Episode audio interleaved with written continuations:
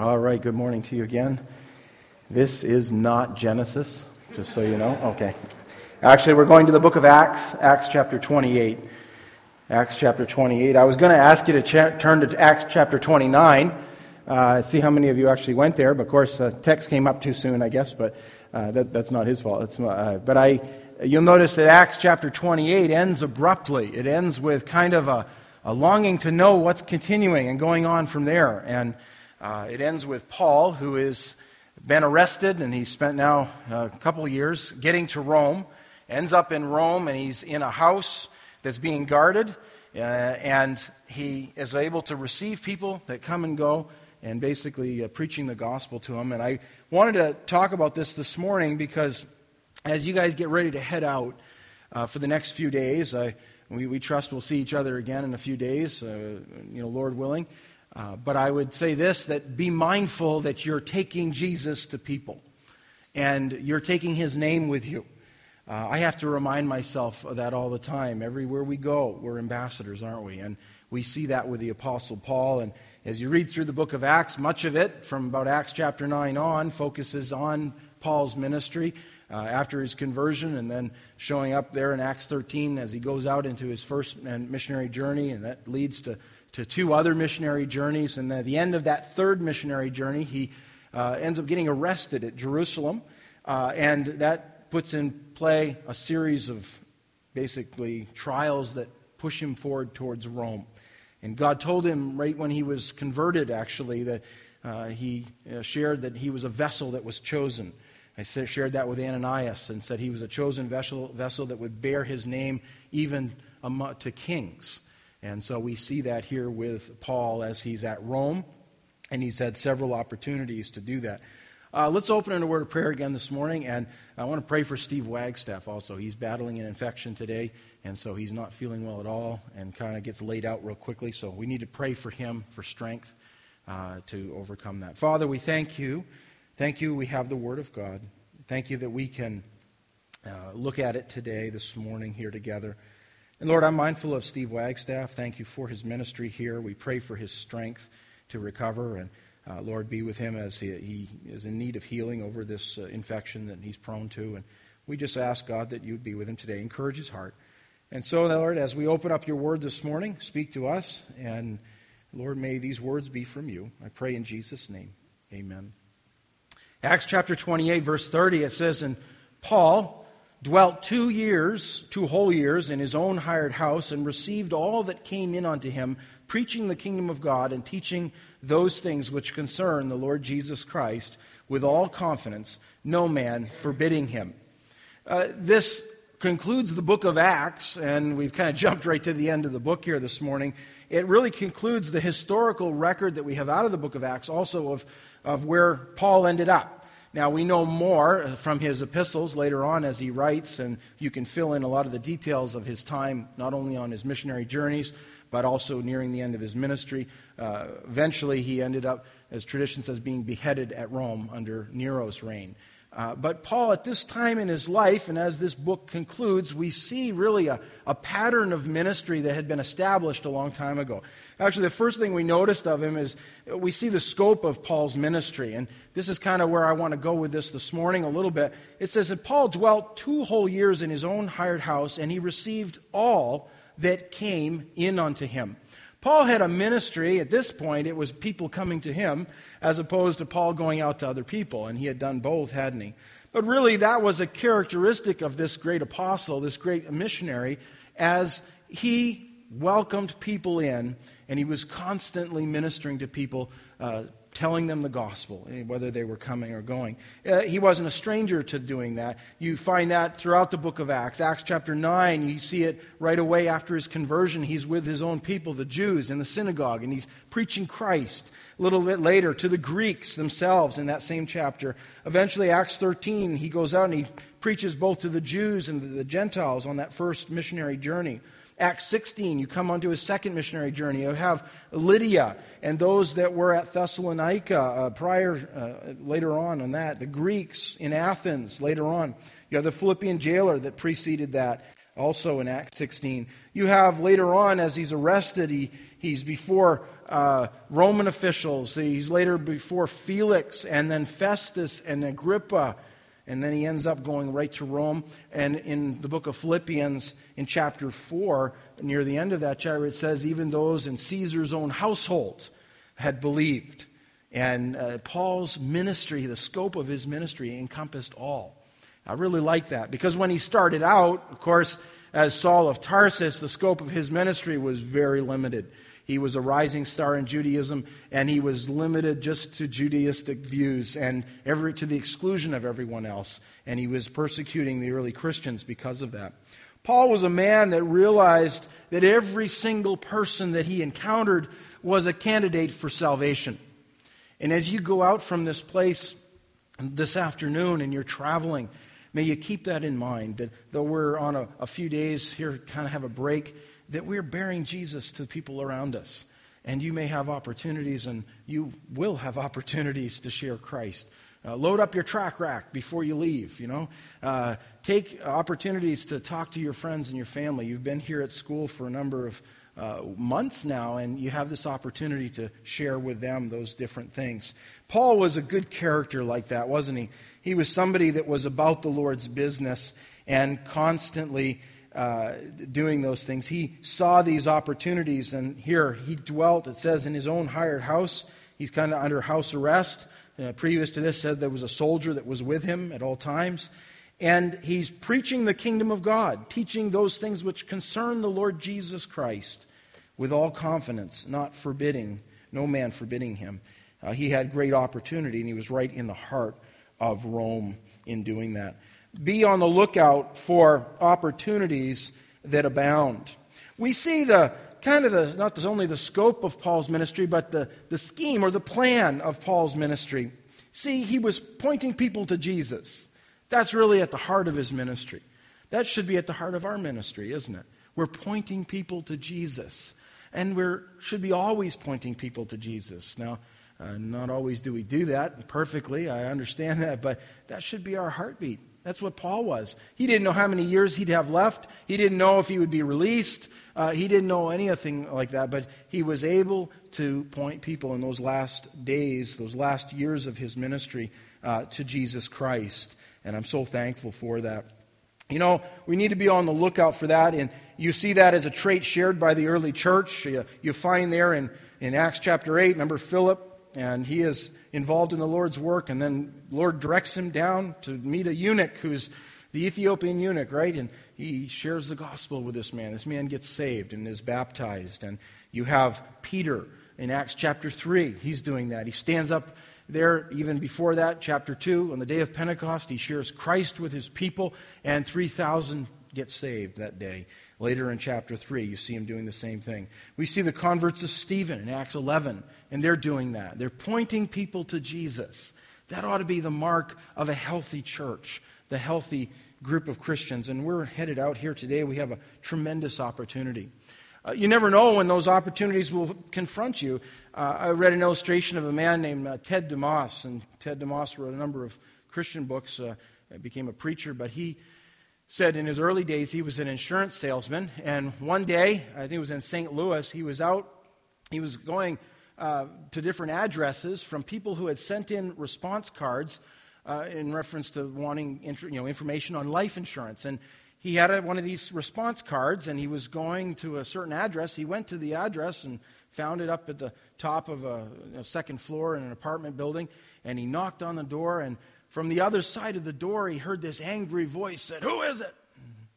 And, he, and he kind of said, It's, uh, it's the insurance uh, people that you, you, know, you sent a card. My name is Ted. And the guy said, I'm not interested. He said, Well, sir, you, you, you sent a card in. And uh, I'm here for that, for that reason. And all of a sudden the door opened like this, and there was this old guy. He was, must have been about 80 years old. And his big, long white beard. And Ted said he looked like Santa Claus, but yet with an angry look on his face. And immediately he knew, as a life insurance salesman, that no insurance company would insure a guy who's 80 years old or that looked that age. And, and, and he knew that this was for nothing, probably. And the man said, What do you want? And he said, Well, I was just here to talk to you about uh, this card that you sent in and information. The man said, Come on in. And Ted went in and he realized that he, he couldn't really sell this guy any insurance. And so they're sitting there, and the guy was quite angry with him and kind of hostile. And so the man said, What are you really here for? Well, Ted was a Christian, and he had never really witnessed before to people, and not certainly going to their house to do that. And uh, he all of a sudden just felt like, you know, I need to read the Bible with this guy. Uh, he's an older man, and so he said that. He says, Sir, I'd like to read the Bible with you. And the man just kind of, okay, shook his head a little bit. And then Ted realized he didn't have a Bible with him. he said, uh, Sir, would you have a Bible that we could read together? And uh, the man said, Yes, I do. And he went over and he found a, a Bible and brought it out. And, and Ted went and he, he went to the Gospel of John and he began to read through John chapter 3 and got down to verse 18 and he read the verse He that believeth in him is not condemned, but he that believeth not is condemned already because he hath not believed in the name of the only begotten Son of God. And he shared a little more about the gospel and what that meant. And he said, Sir, what is stopping you today? Wouldn't you like to invite Christ into your life? Wouldn't you like to trust him, repent and trust him, and, and become a Christian? And, and, the, and the man said, Yes, I would. He said, Well, let's pray together. And the man said, Well, wait, wait, wait. He says, I want to I wanna do this with my mother. Now, the man was 80, you know, ish. And Ted thought immediately, Well, is this guy, you know, is everything there? Okay? He says, Yes, yeah, so we got to go in the kitchen. I want to do this with my mother. And he thought, Oh, great. He must have a picture of his mother on the wall, and he wanted to pray with her, you know, picture present. But sure enough, he went into the kitchen with this guy, and there's an elderly woman in a wheelchair and she's, she is his mother. She's sitting there. She must be near 100 years old. And this man said, uh, Mom, God sent this man today to tell me to become a Christian. He says, I'm ready to become a Christian. And right there, he prayed. He prayed with his mother, and he prayed with Ted. And his mother, he, Ted said, You'd never heard a woman scream like this woman. When that boy prayed and asked Christ to save him, she let out a holler and she said, Sir, I've been praying for my son for over 80 years, every day, that he would become a Christian. And today he became a Christian. Wow. You know, you never know those opportunities that await you. And they may not be something you ever intended to as you set out, but they just materialize sort of in front of you. Be about the Lord's business and make sure that you're presenting the gospel as you go and you're ready to do that. As uh, we're commanded in Scripture be ready to give an answer to the hope that is within you, right? That's something that we are, we're told to do. We also see uh, not only this kind of plan, which Paul had. I mean, he was directed in many ways. He would go and strategize. You see him go to, from city to city and teach in certain cities. Some he stayed longer than others, right? He was at Ephesus for a while, almost three years with them, in, in Corinth, and 18 months. Uh, you have different occasions, multiple visits. Uh, sometimes he'd go out and evangelize, like on his first missionary journey. On the return end of it, he established leaders.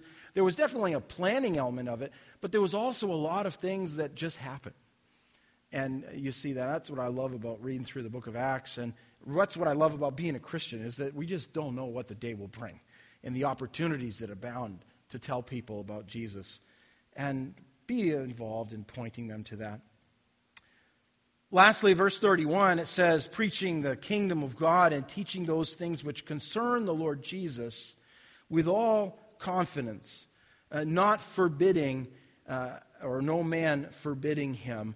And as I look at that, uh, the word concern there, you see it over here, it's the word peri, uh, and it, it, means to look around, right? It's, it's, we use like periscope, uh, the same root word today in our English language. And he says he's, he's teaching the things concerning the Lord Jesus. In other words, not just one angle about Jesus, but teaching the whole counsel of God as the time allowed. And you guys have such a great opportunity. So you have you've sat in all kinds of classes and you've had opportunity to learn new things and uh, you are constantly learning new things. We all are, hopefully. And you have a chance to share that with people, right? And you're going to have people, when you land somewhere, ask you, hey, what are you learning? Why are you there at MBBI? Hey, point them to Christ and present who he is.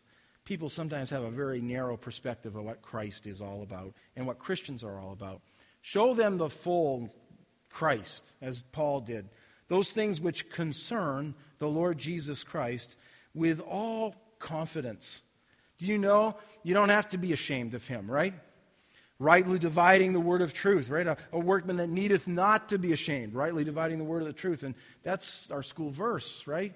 And we have that opportunity to go out there and to boldly proclaim Christ. And if people laugh at you, so what? If they don't stand with you, so what? But there's a lot of people that they, they like to see somebody who's confident in what they know about Christ and that relationship that you have set with Him. Paul had a successful ministry. It seems like everywhere he went, he left a, a string of conversions of people whose lives were truly changed. He, he planted churches or was used in planting of churches, and, and these, all these little churches sprouted up. And, and today we're the beneficiaries of that work, that early work that was started by the apostles. And many of us who are from European descent, I mean, the gospel first came to Europe by Paul as he goes over into Macedonia in Acts chapter uh, 16 and 17 there. And you have all this going on. Paul later writes in 1 Corinthians chapter 3, and we turn there, 1 Corinthians chapter 3, and in verse 6, he says, I have planted, Apollos watered, but God gave the increase. I think the secret of Paul's success is he never thought too highly of himself. And I am marvel at, again, the weak vessels that God uses and those encounters. And I commend you, students, for even the activities this week in your Christian service, uh, your evangelism times that have gone out this week and weeks prior, uh, your ministries of some of you are singing for the Lord, all those different things that you have, those encounters with people. And God is the one who brings the increase. Remember that. Never think that it's all about us, because it isn't. God could do this much better if sometimes I wasn't even in the way, you know. Uh, but God still uses us, doesn't He? And it's great. So then, neither is he that planteth anything, neither he that watereth, but God that giveth the increase. Now he that planteth and he that watereth are one. And every man shall receive his own reward according to his own labor. For we are laborers together with God. Uh, I love that. That tells us exactly the way Paul saw ministry. He saw it as a team effort, not just an individual effort. And you know what? You're destined to fail, and your ministry is destined to fail, really, if it isn't a team effort. Ultimately, God being the one who is bringing the increase, isn't it? Paul had a good example of that and was somebody that, uh, you know, took time to witness to people. He says, and Peter says in 1 Peter 3.15, he says, But sanctify the Lord God in your hearts and be ready always to give an answer to every man that asketh you a reason of the hope that is in you with meekness and fear. And then he says in verse 16, having a good conscience, that whereas they speak evil of you as evildoers, they may be ashamed that falsely accuse your good conversation in Christ. There were times when Paul was falsely accused. Actually, he ends up in this situation in Rome because he's been falsely accused of stirring up trouble on the Temple Mount years before this, when he was at the end of his first missionary or third missionary journey. He goes to celebrate the Passover. He goes to deliver an offering that had been taken up by the other churches to the poor church in Jerusalem. And as he goes there, people accuse him, sort of second hand, third hand, that he had brought Gentiles up onto the Temple Mount where they weren't allowed, past that you know, court of the Gentiles. And because of that, he was brought before the Roman magistrates because he was inciting a riot. Well, the Jews got mad at him, is what it was. They knew who he was. He was that, according to the book of Acts, backing up into chapter 23 and chapter 24, he, he's that Jew that was causing trouble in all the synagogues. they looked at him as the man that was stirring up trouble in the whole Jewish world, all out, you know, these different countries. They knew who he was. And they falsely accuse him, and he ends up going before the Romans, and then in that system, they, they protect him in some ways, but he had to appeal to Caesar as a Roman citizen, and that brings with it a process whereby he had to go to Rome, uh, arrested. You end up with people like Felix in Acts 24 who kept Paul for convenience sake, kept him bound for two years, didn't want to have him you know, freed because he was afraid of what the, the people would think, the Jews would think. He was a politician. Uh, and he was hoping that someone would come and bribe him, him for Paul. Uh, you read of all of that. And Paul ends up in prison. But Paul knows, because Jesus has told him prior to that, uh, told him directly that you're going to bear my name before people at Rome. And you'll go there. Paul was good about that. He constantly kept vigil. and watch for the opportunities to arise and uh, as they presented themselves. Back up there to Acts 28 and verse 31. He says, Preaching the kingdom of God and teaching those things which concern the Lord Jesus Christ with all confidence, no man forbidding him. I want to close this today with, with just this illustration I came across of Bobby Richardson. He was uh, an interesting character. He's still around, but uh, Bobby Richardson in the 1962 World Series, you had the San Francisco Giants and the New York Yankees facing off. In it was one of the closest World Series, you know, in history as far as matched on either side. And you came down to the seventh game. And actually, history reveals the New York Yankees won in the seventh, uh, you know, and, it went full nine innings. But they, uh, they won by one run, scored in the fifth. And towards nearing the end of the game, the Yanks decided to change pitchers. And Bobby Richardson, who was a believer and he was on second base, by the way, he caught the winning out for the Yanks. Uh, a line drive went right to him, and, and he ended up uh, catching it and uh, scored the last out in the last game of that World Series for the Yanks. So he came out, you know, well known for that event. Uh, but very interesting thing that took place while the Yanks were changing out pitchers. The relief pitcher came in and he was he was warming up. And Bobby Richardson realized there was a great opportunity here. See, the bases were loaded, and there was a New York, or excuse me, a San Francisco Giants player on second base. And Richardson went over to him, and while they were waiting, he witnessed to him, told him the gospel. Well, that inning was over, and as that runner went into the dugout, he looked up one of his own teammates who was a Christian, Felipe Alou, from, uh, originally from the Dominican Republic, and he said this He said, What is with you Christians? Even in the seventh game of the World Series, you guys are still telling people about Jesus. You know what?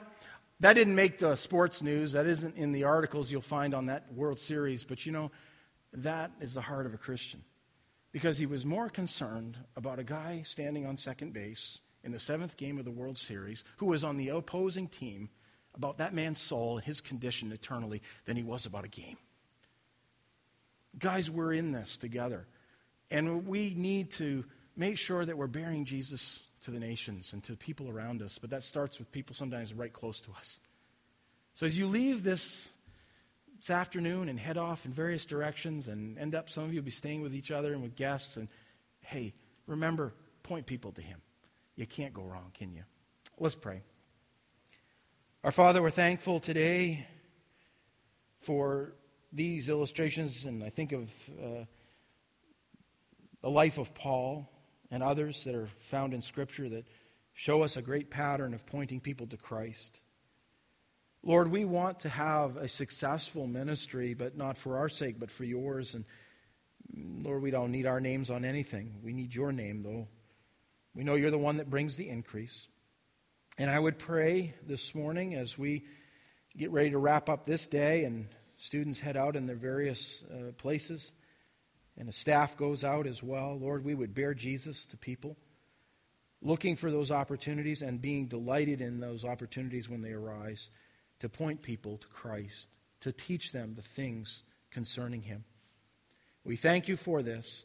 We thank you that people took time for that with us. And Lord, we're really here today because of that. So we ask for your journeying mercies today, and may we hear great things accomplished for your name. In Jesus' name we pray. Amen.